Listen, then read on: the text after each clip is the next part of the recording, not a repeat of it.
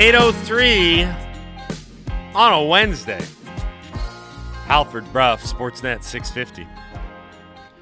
Halford and Bruff in the Morning is brought to you by the Dilawri family of Acura dealers. Experience the Dilawri difference today by visiting your nearest Dilawri Acura dealers today. Hour three of the program, which is going to feature Chris Faber coming up in just a moment here. Hour three of the program is brought to you by Campbell & Pound Real Estate Appraisers. Trust the expertise of Campbell & Pound. Visit them on the internet at campbell-pound.com today. We are coming to you live from the Kintec studio. Kintec Footwear and Orthotics, Canada's favorite orthotics provider, supported by over 1,500 five-star Google reviews. Find your perfect fit at kintec.net. I'm sorry I almost interrupted you. No, you did. You actually did interrupt me. I was too excited. Not almost. It happened. To tell you about Friday night's hockey game. It's the Canucks and the Blue Jackets. Do you want to see some of your favorite hockey players like Emil Bemstrom and Eric Robinson? You just made those two names up, didn't you? They're real guys. They play for the Columbus Blue Jackets. You can go. We're going to give you tickets. You want to see Blankenberg, my favorite defenseman, Blankenberg? Yeah, I was trying to think of that one. That was the one name I was trying to think of, Blankenberg. You can see him on Friday night. We're giving away a pair of tickets to the Canucks Blue Jackets game. Friday night, Rogers Arena, 7 o'clock. How do you win the tickets? How do you get entered into this the grandest of grand prize draws? You have to send us a What We Learned. You have to text it to 650-650. You have to tell us what you learned over the last 24 hours in sports, and you have to add a ticket emoji to the text. You will be entered into the grand prize draw to see Vladislav Gavrikov and the Columbus Blue Jackets on Friday night at Rogers Arena. Gavrikov, everybody. Gavrikov. Let's go to the phone lines. Chris Faber joins us now on the Halford and Bruff Show on Sportsnet 650. Canucks Army, Canucks Conversation, and he's here now on the Halford and Bruff Show. What up, Fabes? All right, guys. Nick Blankenberg. Yep. His best friend plays on the Vancouver Canucks, and he owns a house with him. Can you name that Canuck? Take a guess. Okay, I want to say it's a guy that he played with in college. Is it Dakota Joshua? Close. You're on the right track, but it is not Dakota Joshua. It's a. How can we be on the right track? I mean, he nailed it. He played with them in college. He did. Will Lockwood. Thank you. There it is. Will Lockwood owns a house with Nick Blankenberg, and they're best buds. So he's really excited Nick Blankenberg's coming to town. They're University of Michigan guys, right? Yeah, okay. How is Will Lockwood? He had to leave the game yesterday. It looked like it might be a concussion or something. Yeah, not exactly sure. He wasn't available yesterday, and nobody actually really followed up with Tocchet. So hopefully find something out this morning. Probably see some lines tweeted out, and I guess we'll go from there. So, yeah, not really an update on him. Yeah, so you mentioned people talking to Tocchet after the game. There was a lot of other talking points, all due respect to Will Lockwood's health, but there was a lot of takeaways. Fabes, you were there. You got to take this in. Tocchet gets a win in his debut as Canucks head coach. There was a lot to unpack because you're really looking under the microscope at every single move and every line change, which came after a 30 to 40-second shift, which I noticed Tocchet pointed out on a number of occasions. I digress. In hearing him talk afterwards, watching the game, all of this, what were some of your key takeaways, or what was the big takeaway from you from Rick Tocchet's first win as head coach of the Vancouver Canucks? I guess he lit a fire underneath Sheldon Dries or Sheldon Dries or Sheldon Dreer or whatever he wants to call him. Dries. Sheldon Dries definitely had a fire lit underneath of him and kind of wanted to show something. I thought Dries had a great game. It was good to see, you know, a couple of these guys that, like, I thought Dakota Joshua had a really good start to the season. I thought he slowed down quite a bit, and you're going to start to see some players probably play some different roles and get different opportunities. And I think Dakota Joshua was one of those guys who starts in the bottom of the lineup and ends up getting moved up as the game goes on. And something that we heard from Rick Tocchet last night that we didn't see a ton of under Bruce Boudreau was, like, you know, Tocchet felt that a player was going, and he talked about Dakota Joshua being the guy that he liked the energy and he thought he was going that night, and then started to give him opportunities playing with JT Miller, playing with Connor Garland. I mean, it was kind of something that we haven't heard or seen in a long time where you get that lineup sheet at the start of the game, and it felt like, you know, late in the first period, you're already seeing a mix of quite a bit of different things. And it was kind of something that Tocchet talked about after the game was just, you know, he had a hunch on certain players and he was putting them in different situations because of how they were playing. So I think that's something we're going to see a lot of, definitely some hunches as the season goes on and some players getting different opportunities from what the lineup sheet says they're going to be in to start the game. So I noticed that yesterday for sure. And, you know, it's not like there was the same four lines stuck together from the first, drop of the puck to the final horn. It just felt like there was a lot of this on the fly changes. I'm feeling this guy in this spot, but not really a lot of stuff you can kind of take away from, like, the structure was better. It was like, no, they played the Blackhawks and the Blackhawks suck, man. Like, they're so bad. And I just thought that, the goaltending was kind of the thing that let them down at times last night. And it felt like the Canucks just played against a really bad team last night and had a nice little coach bump in that first game. All right, we're putting you on the spot. What should the Canucks do with Kuzmenko? I think they should absolutely trade him, 100%. I think he's going to return you more than a first-round pick. I think he's, if he continues to score at this rate, he could be a guy who's at, 25 goals by the time he's traded. That's a huge return for a player who's making less than $1 million. And I think you can't turn down what kind of returns you're about to get from him, whether, it's a first-round or a high-end prospect and a second. Like, it's something that I don't think you can miss this opportunity. And listen, this is like my favorite guy to go into the locker room and talk with. I think he's an incredible quote. I think he's so much fun, in a loss or everything. He's a great for the fan base to be a fan of. It's just, if you want this team to get closer to being actually competitive for a playoff spot, you've got a lot of wingers in your system and you don't have a lot of defensemen or draft picks moving forward. And I really think Kuzmenko can either return you, probably not a defenseman. This is probably the type of player that you trade for a draft pick, but you take that draft pick and you turn it into a defense prospect and you go from there. So that's 100% of the camp I'm in. What do you think they will do? I think they're going to sign him. I think they're going to sign him. Me too. Yeah, I think it's going to be, it'll be interesting to see if they want to go somewhere in like the 5-year range, around $5+ to $6.5 million, that kind of area, or if they want to do 2 years. I look at both of those and I don't think it's the right move. Like, I don't think a 1-year deal is the right thing to do, just because you're kind of putting a lot of pressure, not really pressure, but you're making a weird bet at that point of like, oh, we want to see him take off so we can pay him $7 million. And it's like, yeah, I mean, that's not like the smartest move for a team that's actually retooling. I mean, we've heard this president and general manager both say they want to get players that are 26 and under, and Kuzmenko's not going to be 26 and under when you sign him. So it's like the thought of trading him, or the thought of keeping him and signing him, is against everything this management group has talked about. So in my eyes, like, they've given us a plan. Jim Rutherford's given us a plan about a retool. Patrick Alvine's talked about the retool now too. And it's like, okay, this is your plan. You have your coach now. Like, this is all on management now to follow their plan and, do what they've said they're going to do, and kind of indicated to the fan base on this direction of this team. Now it's on them to do it. Like, they can't get off of this path and expect to, oh no, but like this guy might help us compete right now. And we kind of heard Rutherford talk about it when he did his press availability about the Tanner Pearson thing, when he talked about like, oh, like we need some certain players like JT Miller. I was like, that made me think like, okay, but like, that you can get a real nice haul of draft picks and prospects here. If you end up trading, Luke Shen, Horvat, Kuzmenko, if you end up moving these three guys, like, you're really talking about boosting your prospect pool from bottom of the league to likely somewhere in the middle of the league. Like, just from those three trades there, what you're going to get in return is a massive boost. And if you kind of take away a third of that, like, I don't think people really understand. I know a lot of people do, but I really think that, like, fans need to know that Andrei Kuzmenko is going to get you a massive return because his cap hit's so low and he scores goals and does so many good things in the offensive zone.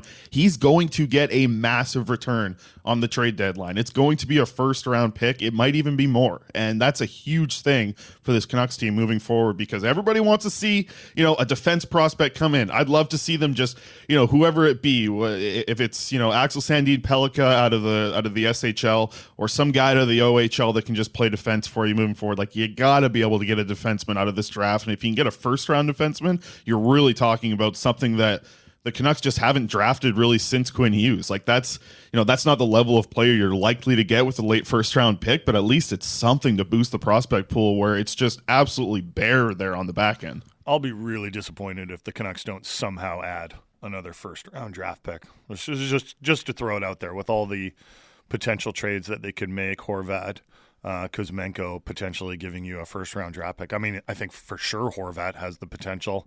I'm just a little curious about Kuzmenko, what his trade value would be, just because I wonder if there are GMs out there that are like, yeah, but he's never played in the NHL playoffs. Like, so are we going to give up a first-round draft pick? It might depend if they can re-sign him to a long-term contract. But I digress on all that because I want to talk about another player that we discussed earlier in the show. And I usually roll my eyes when I hear the phrase needs a change of scenery, but I don't think I do with Brock Boeser. I think this guy needs a change of scenery for multiple reasons. We discussed this earlier, so I want to ask you, Faber, in a better situation with a change of scenery, maybe in a role that better suits him with more opportunity on power play one, could Brock Boeser get his game back?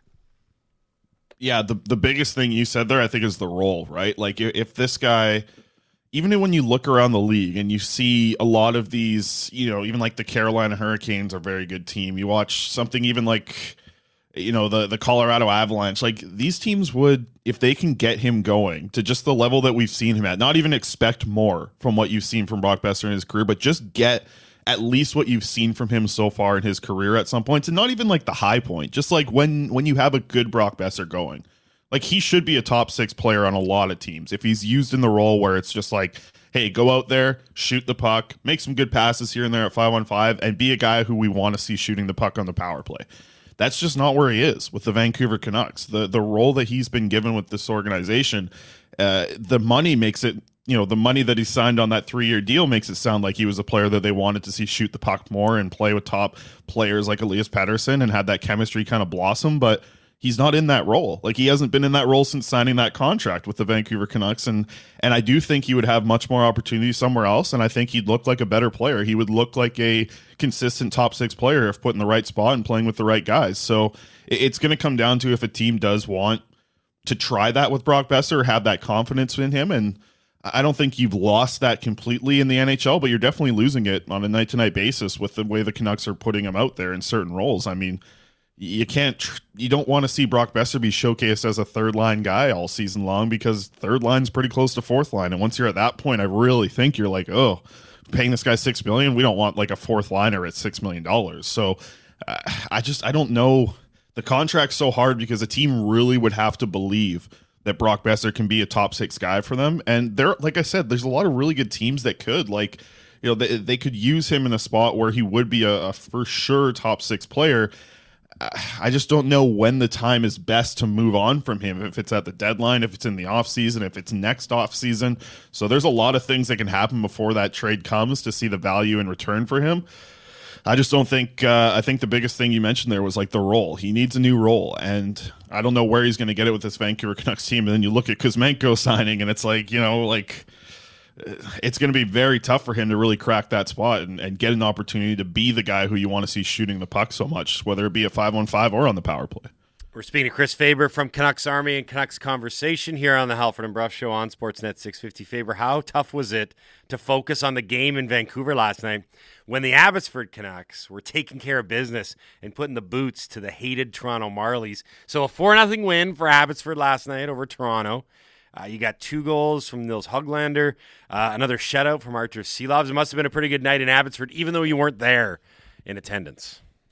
Yeah, I still watched the whole game. Got the phone going down there, so I saw a lot of it, at least all the highlights of it and everything. Cody Sievertson did a great job for us getting all the video out as well. So a couple things, like Vasily Podkolzin blocked a shot and went down pretty hard, and I swear the guy's just, I don't know what he's made out of, but it doesn't break, because he like had to crawl to the bench and then he's like out there on the next shift. Like, it's just, it's wild to see what how Podkolzin can bounce back. But the Höglander line got mixed up. No more Swedish House Mafia, so it was a little bit of a different look there.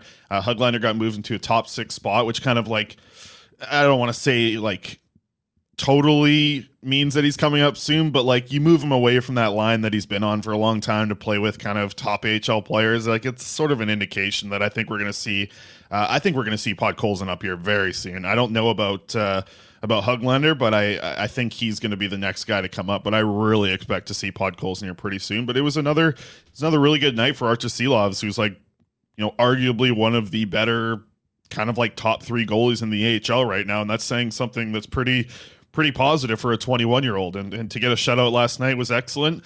It'll be interesting to see if they rock with them again tonight. Like the Abbotsford Canucks are facing off against the Marlies again tonight. I'll be out there in Abbotsford to kind of wrap things up and chat with some of the guys out there as well. So just another great game out there. They got it was similar shot totals to what we saw in Vancouver. The Abbotsford Canucks had 45 shots in that game, but they were also 0-for-7 on the power play. So I'm sure they're working on some things like that in the morning, and I expect them to put up another good game against one of the better teams in the AHL, in the Toronto Marlies. So hell of a game last night. Hope they can do it again tonight. It's just wild that it's like, man, break up some games here. Like, get Abbotsford and Vancouver playing on separate nights or like different times or something, because I'm in the press box watching AHL games every damn night here. So I'm surprised you're not going to be out there. I'm surprised you're not going to be in Langley at the Top Prospects game. I know. Well, that was the thing. It was like I could drive to Seattle. I could go watch Vancouver. I could go to Abbotsford. But it's like I haven't been to Abbotsford in like a hot minute, so I got to see how these guys are doing. It's like my 2-week check-in that I have to have with Nils Höglander. It's funny. Like, no matter what happens in the game, I am 100% requesting Nils Höglander, Vasily Podkolzin, and probably like Linus Carlson and Niels Amon. Like, I've told the PR guy, like, they could lose, 14-0, and Höglander could be on the ice for 12 goals against. I still want to talk to him because, like, I'm going out there to see these guys. So right. It'll be good to get back to Abbotsford. But yeah, I don't know. Just too many things tonight. I couldn't make it out to that thing. Has Podkolzin, I assume the answer is yes here, has he been killing penalties in Abbotsford? Yeah, not as like a first guy going out there, but he kind of started when he got there, he wasn't. Then he got like a little bit of an opportunity. Then they kind of stopped for a few games. But now he's out there killing penalties, probably as like the second forward, kind of like second group of forwards over the bench. Like, that's probably where he's at right now.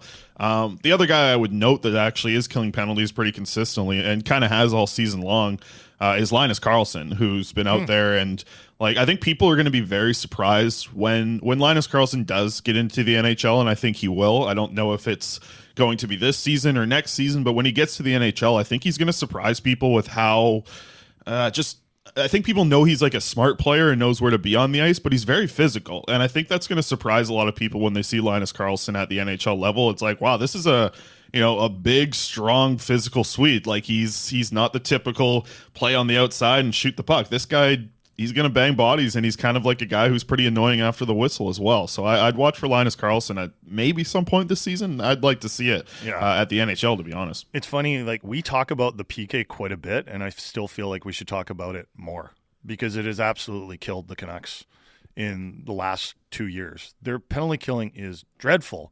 And when you think about it, when you consider the personnel that's been out there and all the good penalty killers, some of them who have even been kind of maligned in this market, whether it's Louis Eriksson or Brandon Sutter or, not maligned, but maybe underappreciated at times, Chris Tanev and Alex Edler, like, they lose those guys from the PK, and the PK goes to you-know-what, right? And now they need to start developing that next group of players to start killing penalties, because if they don't turn that thing around, like, you don't have much of a hope of succeeding in the NHL if you're killing less than 70% of your penalties.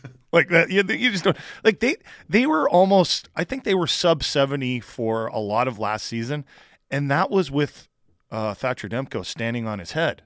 It is a major problem, and maybe it's just because it's a little boring to discuss. Like, the power play is more exciting to discuss, but until they figure out the PK, like, they don't really have a chance of being competitive in the NHL.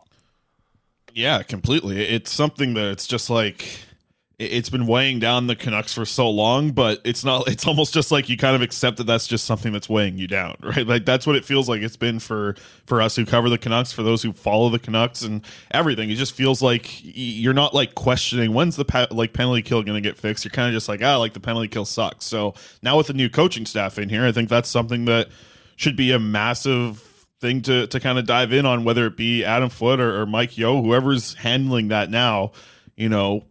Mike Yeo was handling it when Bruce Boudreau was here. I'm curious to see if he's still the guy to work on the penalty kill now that you have an Adam Foote and on the bench, or you have Sergei Gonchar around the rink and stuff. Like, it's just, to me, the thing that I always see with them is like the penalty killing forwards are always like, they're almost like bumping into each other at the top, and That's not a good look for a penalty kill when you're supposed to run, like, every penalty kill is like a diamond formation, right? Like one guy at the top, one guy by the net, and two guys on either side.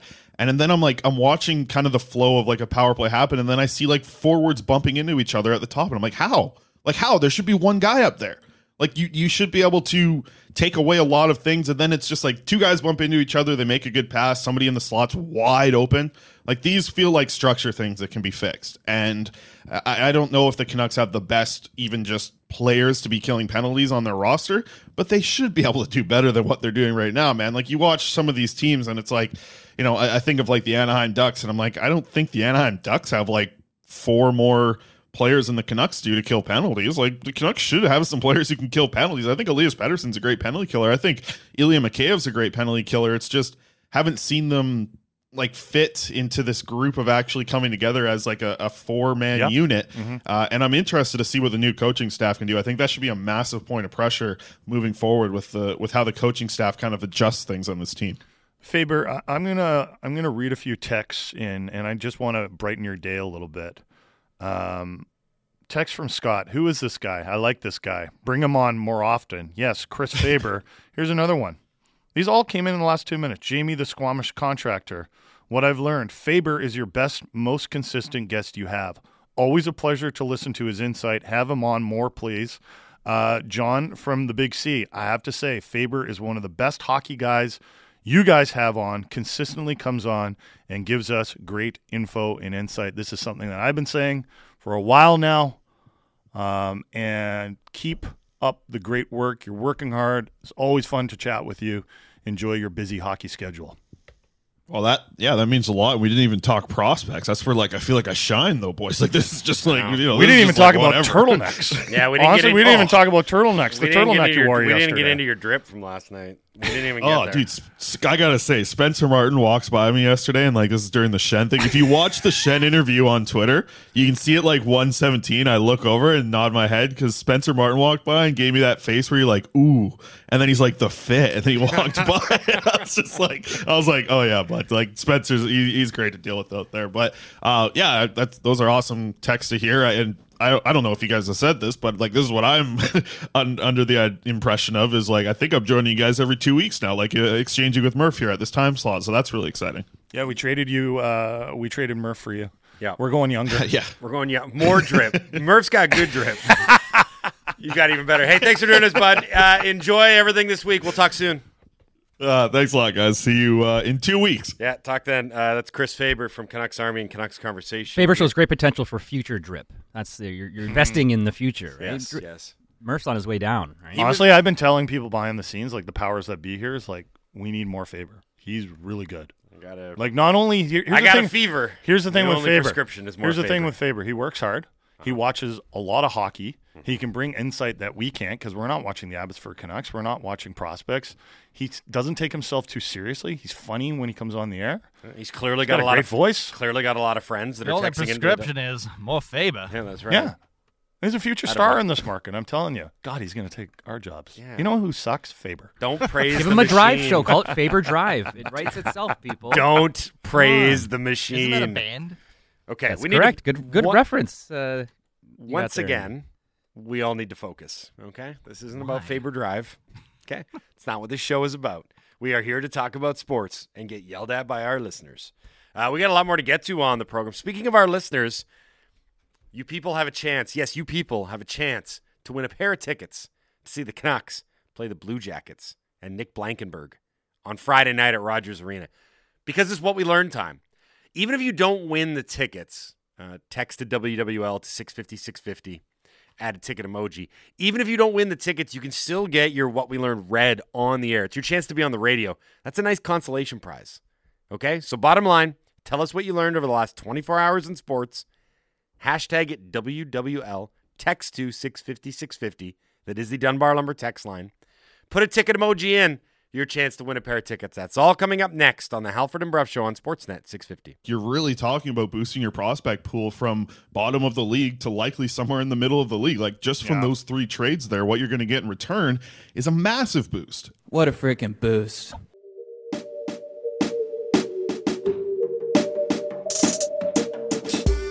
Now for my favorite part of the show.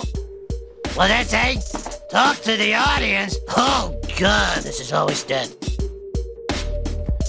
8:34 on a Wednesday. Happy Wednesday, everybody. Halford Bruff, Sportsnet 650.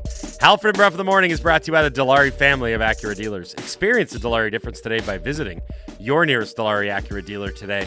Hour three of the program. It's the final hour. We're halfway through it. I know it's such sorrow to part, but we'll be back tomorrow. Hour three of the program is brought to you by Campbell & Pound Real Estate Appraisers. Trust the expertise of Campbell & Pound. Visit them on the internet at campbell-pound.com today.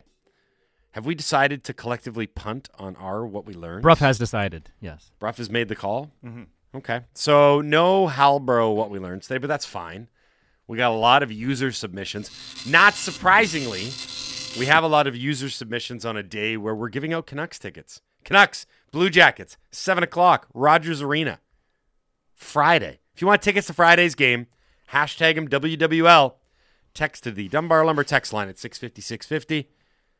And it's your chance to be on the radio and win tickets. Go ahead, Jason. Cam, formerly in Langley, what we learned, I learned that the guy in the turtleneck standing next to Kuzmenko during his post-game availability was, in fact, not his Russian translator. That was Faber.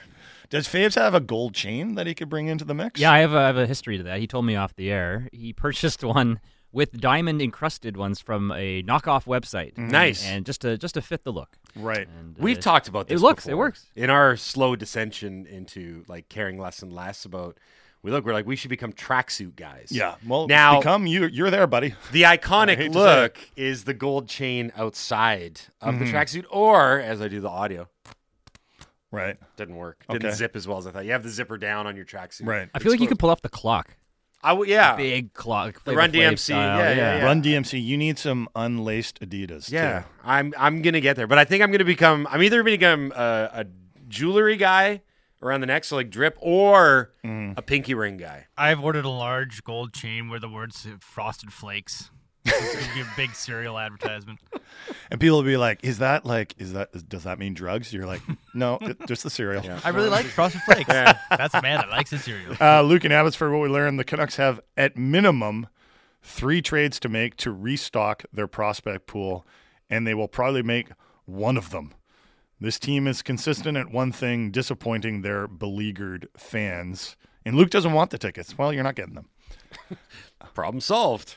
Can you imagine how different we'd feel about the prospect group if the Canucks were to get a first-round draft pick as part of the Bo Horvat trade and a first-round draft pick for, say, Kuzmenko? Yeah, I want to go back on this because I mentioned this earlier in the show, and then we had a couple people pushing back, including Diener, who I respect as an anti-authoritarian figure, and he gave me a heads-up on a good pizza oven to buy. But anyway...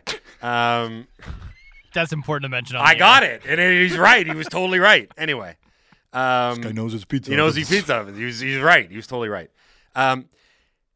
Please stop looking at it as we're trading away all our good players on lottery tickets in the draft. For example, Montreal and Ken Hughes. I admire the job that Montreal did this offseason. Montreal and Ken Hughes traded Alexander Romanov for the 13th overall pick. Then took that 13th overall pick and turned it into Kirby Dach. These moves exist. Mm-hmm. Other NHL teams do them. It's not even that complicated. You just have to think a little bit outside the box that if you get the pick, it doesn't mean you have to the pick. I'm laughing because I don't want them to think outside the box. I want them to draft players. And I get that. I want them to draft players in the first round that we can get excited about, so we're not in this position again in 5 or 6 years and we go like, why don't we have any prospects? Is it because we haven't drafted any of the guys? And I kind of look at it and I'm like, well, if you want to make a play for Alexis Lafreniere, maybe that's an option when you have a bunch of draft capital at your disposal. Speaking of first round picks, McKenzie and Langley, what we learned, Patrick Kane is still worth a first round pick in his late 30s. He is still fun to watch. Here's a question that I have for you guys and the listeners. Is he the best stick handler ever? Patrick Kane? Yes. I saw him at the All-Star game in Columbus. They had the skills competition where they had... Over Datsyuk? Datsyuk. Yeah. I mean, they're both amazing. Well, McDavid's an incredible stick handler. I'm saying no to all of that. I'm going with Alex Kovalev.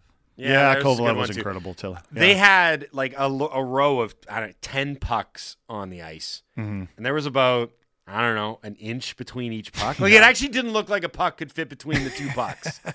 And Kane ripped through it so fast, and not a single puck was jostled out of position. Yeah, you can find YouTube videos of him doing that. It's crazy. I mean, it is really remarkable, but there's a lot of guys in that conversation. My main memory of Datsyuk, because I can't remember which All-Star game it was, but one of the players got interviewed during the game, and he was like, Datsyuk is the only player like in the league, at least at that time, that every other player at the All-Star game would stop what they were doing and watch him. Yeah. Like he was appointment viewing just because he could do things nobody else could do with the puck. The clip where he like literally murders Logan Couture on the ice. Like he makes him fall down so badly. He didn't actually literally murder him. He did. No, he did. You could see Couture's soul leave his body. Well. Yeah. He was just twitching on the ground. He sent him to like his poor family. Yeah.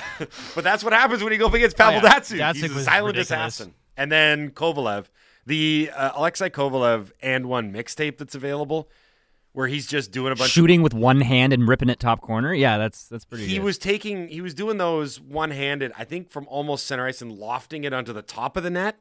It's pretty crazy. Basketball, Phil, what we learned, and believe it or not, it's about basketball. Hey. What we learned, the NBA All-Star Game will now have a live player draft 30 minutes before the game starts. It will be great theater. And is a fun idea. It is a fun idea. Yeah, playground. They tried that in the NHL, and people were like, "Phil Kessel's feelings got hurt." But this one is right before. It's playground style. Like you line up at recess, you pick your teams, and then you go play. And you go last. Yeah, right? Like I'm Phil Kessel. Andy, do you have any? Because I'm not picking on you because you've said earlier I was not a good athlete. Do you have any memories of being like the last pick? Well, first of all, I usually didn't partake in those games because I knew what was going to happen. You're like, I'll go to hacky sack game over here. Oh, hacky sack is my speed. I could do that. But if I was forced into sports other than hockey I was okay at. But if I was forced into sports other than hockey, I was like, this is going to end. What do you think is your worst sport? Baseball? Oh, baseball was a comedy of errors. I was bad at every aspect of that game. I couldn't do anything. Yet everyone likes to make fun of baseball players and how easy it looks. Like basketball, I was passable. Laddie, keep your... I remember playing rugby, being passable at that. Andy. Baseball, the worst. Just the worst. What sports were you the worst at? All of them. Well, baseball especially. Okay. Laddie always grinds the axe every time we bring up anything about baseball. We get it. You like baseball. Only because you rip on me every single time I bring up anything baseball related. So it goes both ways. Would you want to talk about Scott Rowland going into the Baseball Hall of Fame? I know you do. Yes. In fact, I already regret asking you about him. Blue Jays legend Scott Rowland, the only guy to make the Hall of Fame this year. I quietly respect Laddie's very subtle airing of the grievances. He waits, and he waits. And then bide my time.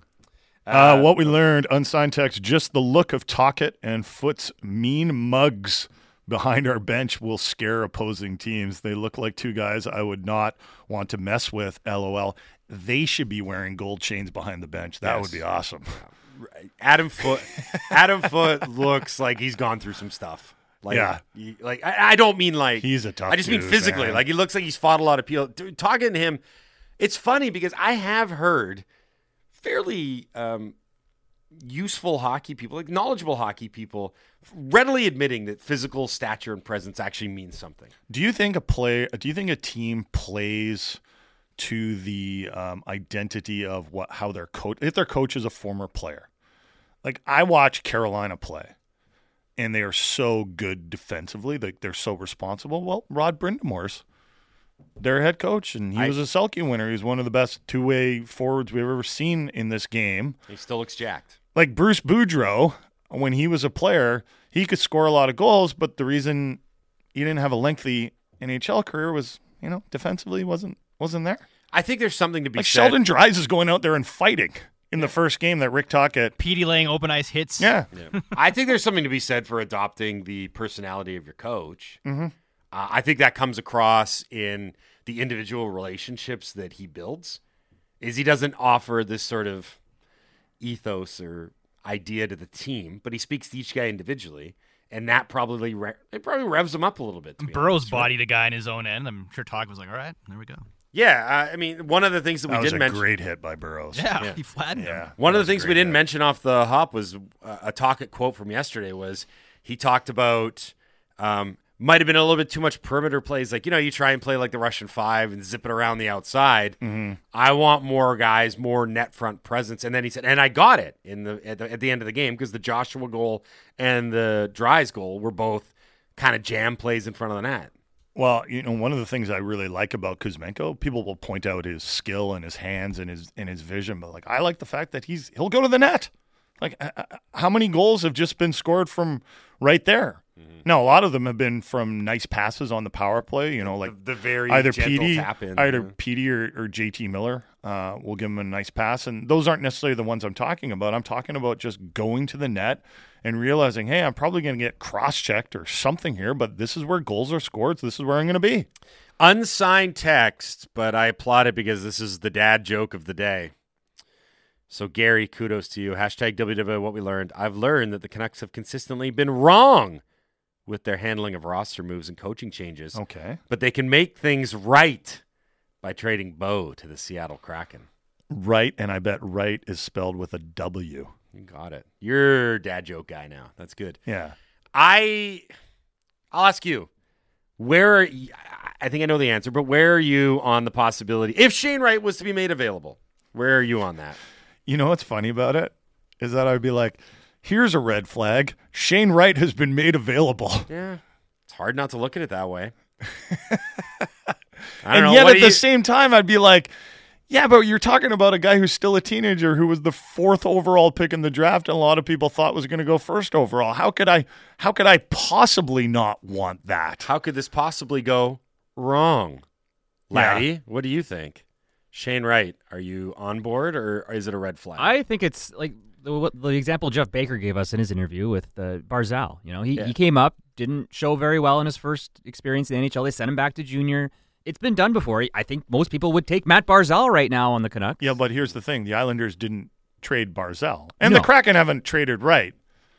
But I'm always just like, I'd always be like, for that very reason, I'd be like, what do they know that we don't know? You'd be relying on your scouts, I think, a fair amount to get an idea of what Shane Wright's all about. Because he was one of those guys in the draft where the scouts didn't have a really good look at him, but... It's tough, you know. I'm always of the side you just stockpile these types of players. Like here's one. Why not for you? Quinton Byfield in LA. Yeah, another one. Like it hasn't really worked out great, and LA has aspirations now, right? That's a team that if they're going to add at the deadline, they're going to add because they want to make a push now because they feel like they're close. And teams understand you need to give up quality to get quality back. It's just how it works. But are you throwing up red flags at Byfield because he's on a team where you theoretically should be able to produce? Yes. Got a lot of talent. So were you impressed with him in the juniors when you watched him play, or did you probably not watched him that closely? I watched him. I kind of went, oddly enough, I kind of walked away from it the same way with Shane Wright. I'm like, I think there's a player there, but it certainly did. And I mean, this year's tournament was always under the shadow of Conor Bedard. Like, well, that's what a superstar looks like. And granted, Halford and I admit, like, we're not hardcore prospects guys, so we're just going from, like, not casual fan, but, like, watching the games where we impressed. Like, Shane Wright, yeah, he scored a nice goal in the gold medal game, but overall I wasn't like, wow, Shane Wright. There were a bunch of other guys that I was way more impressed with, and some of that had to do with, well, obviously Bedard was one of them, but others were, like, the older guys, like, Gunther was 19 years old. Stankoven was 19 years old, right? It's the Stankoven. Right? Like, yeah. I liked the games that those guys had. The one that really confuses me is Lafreniere, because I remember watching him in the World Juniors, and not only was he going to go, you know, 1st overall, I was like, this guy's can't miss. Well, not to be generational, but he's just going to be a player, and for whatever reason, it hasn't worked for him in New York so far. What about Kaapo Kakko? He was the number 2 overall pick in his draft class. The number 3 overall guy was Kirby Dach. Chicago made the decision to move on from Dach, so it's not like out of the realm of possibility that Kakko could be moved elsewhere. Are we red flagging that? Because the reason I'm asking about all these different guys is because, one, we have seen a tendency in recent years for NHL teams to cut bait with guys earlier and earlier and not give them 4th and 5th and 6th bites at the apple. Mm-hmm. Teams do it. The other thing is Jim Rutherford has kind of identified these types of players as the ones that they're going to be targeting. Guys that have had, I mean, Kirby Dach just played his 200th NHL game last night. Yeah. That was his 200th game. So it's not like he's completely unproven in the league. He's played the equivalent of 2.5 seasons.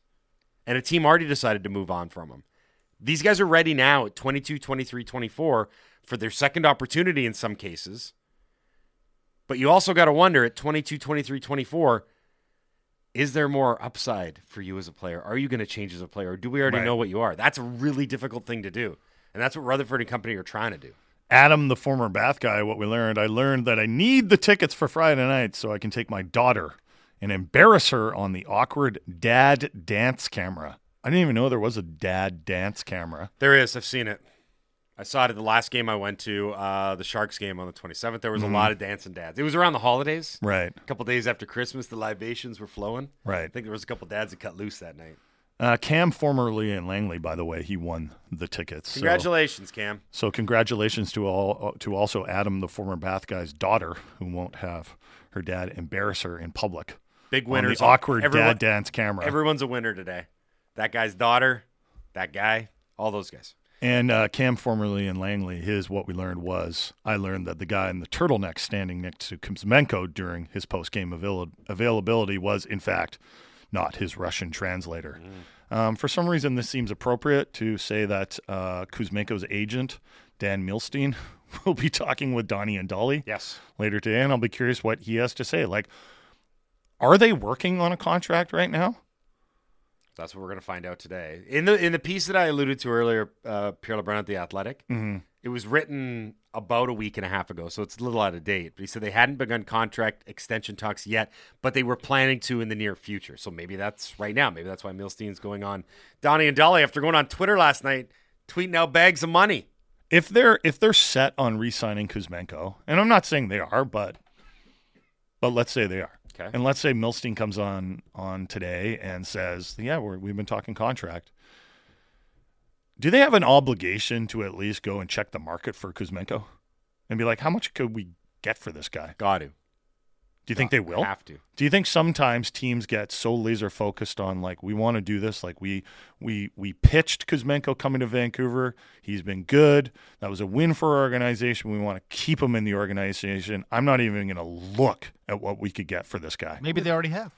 With the amount, are right now. With the amount of assistant general managers, I feel like you'd hear more about it. I feel like you'd hear, like, we hear Horvat's name is out there. Horvat's name is out there. Here are the teams that are interested in, and that's because I'm sure Jim Rutherford and Patrick Alvin have been having these conversations with other teams.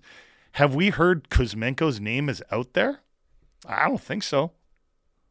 They have enough. We've heard Luke Shen's name is out there. We have enough assistant general managers on staff here in Vancouver. You think one of them could take? You do that part. Mm-hmm. Float it out there. Teams could be also calling.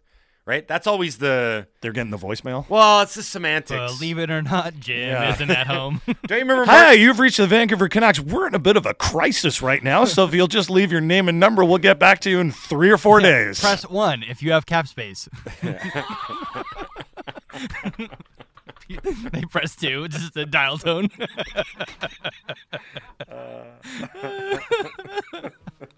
We have no voicemail. Hello? No, we got nothing. Please read on what we learned. I'm crying laughing. What we learned, did you guys know the St. Louis Blues have the worst save percentage in the entire league? I remember the other day when Bennington got yanked from yet another game. He's got an 891 this year. And then... who is it? Oh, Grice is the backup there, right? Grice is the other goalie, yeah. And I remember a couple of the St. Louis Blues Twitter trying to talk itself into Thomas Grice might be the solution. So stop lamenting about Delia and Martin, you guys. It could be a lot worse. What are the Blues going to do? Where is Ryan O'Reilly going to end up? Because I feel like that's going to somehow play into the Bo Horvat trade value. And why are they always being compared? Well, poor Bo. It's just because they're going to be available at the same time. I know. I don't like putting him in the same conversation. Like, O'Reilly's accomplished a lot, but for the purposes of this exercise, free agents pending, going into the trade deadline with not a lot of other high impact centers available. They're going to be the bells of the ball. What's going on with O'Reilly? Like 10 goals in 37 games? What is happening? I think it's been really discombobulated in St. Louis all year. Yeah. Remember, they got off to that horrific start, and then they kind of bounced back, but it only really got them to .500. You know who didn't look all that impressive last night, and I didn't really notice? Jonathan Toews.